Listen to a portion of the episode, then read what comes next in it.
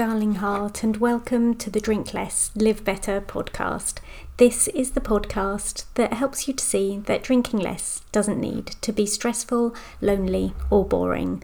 I'm your host, Sarah Williamson, and I decided to have a year alcohol free as a little life experiment and haven't looked back. With my experience and training, I now help other people with their alcohol free or drink less adventures. You can find out more and sign up to my five day Drink Less challenge at drinklesslivebetter.com. I'm here to tell you that you can relax, connect, and have fun without alcohol in your life. Join me here each week to find out how. We get closer and closer to publication date for the book. It's going to be really soon. Please keep an eye on my Instagram to see the announcement of when it is published. Today, we are talking about holidays and how can we come back from our holidays or vacations feeling really well rested. Here are some of my tips. Plan. Have a plan. When you are booking your holiday, do you know what you want to get out of it? Are you aware of what needs and wants you have and how they can be met?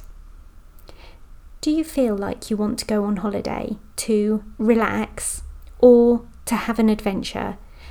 Do you want to experience freedom or change from your normal routine? Be really clear on these things when you are booking your holiday. Once your holiday is booked and you are beginning to look forward to it, what do you need to organise? Which elements can you look forward to pleasing yourself on? And where do you need to help others organise things for themselves? What needs to be agreed up front, well before you go on holiday, or in the weeks and days before you go on holiday? Is it possible for you to have a technology break whilst you're away?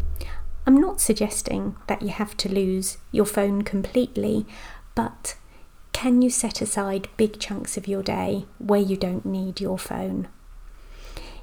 If one of the things you want to achieve on holiday is some time relaxing, what are the activities that help you to relax?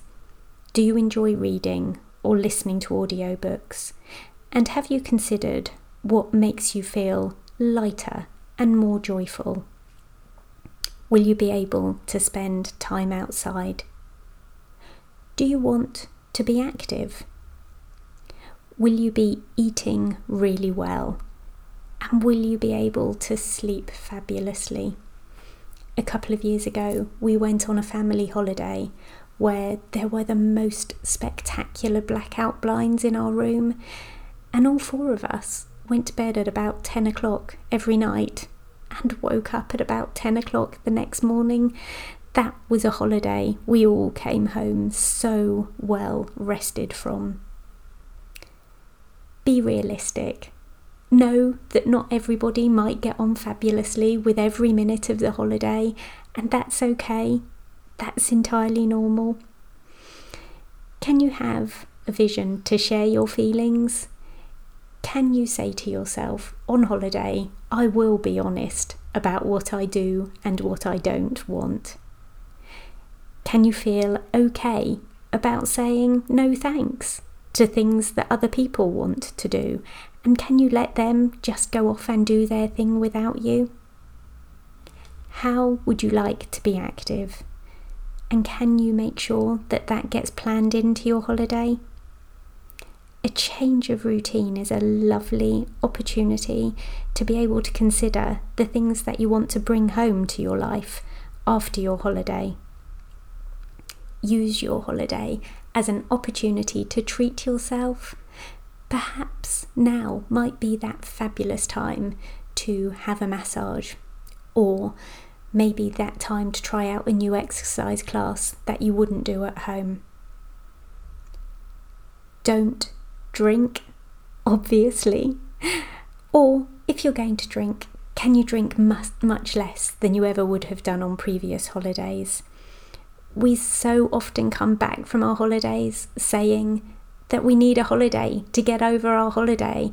We come back feeling absolutely exhausted, bloated, or perhaps hungover, and that might not be the feeling that you want to embrace after your holiday.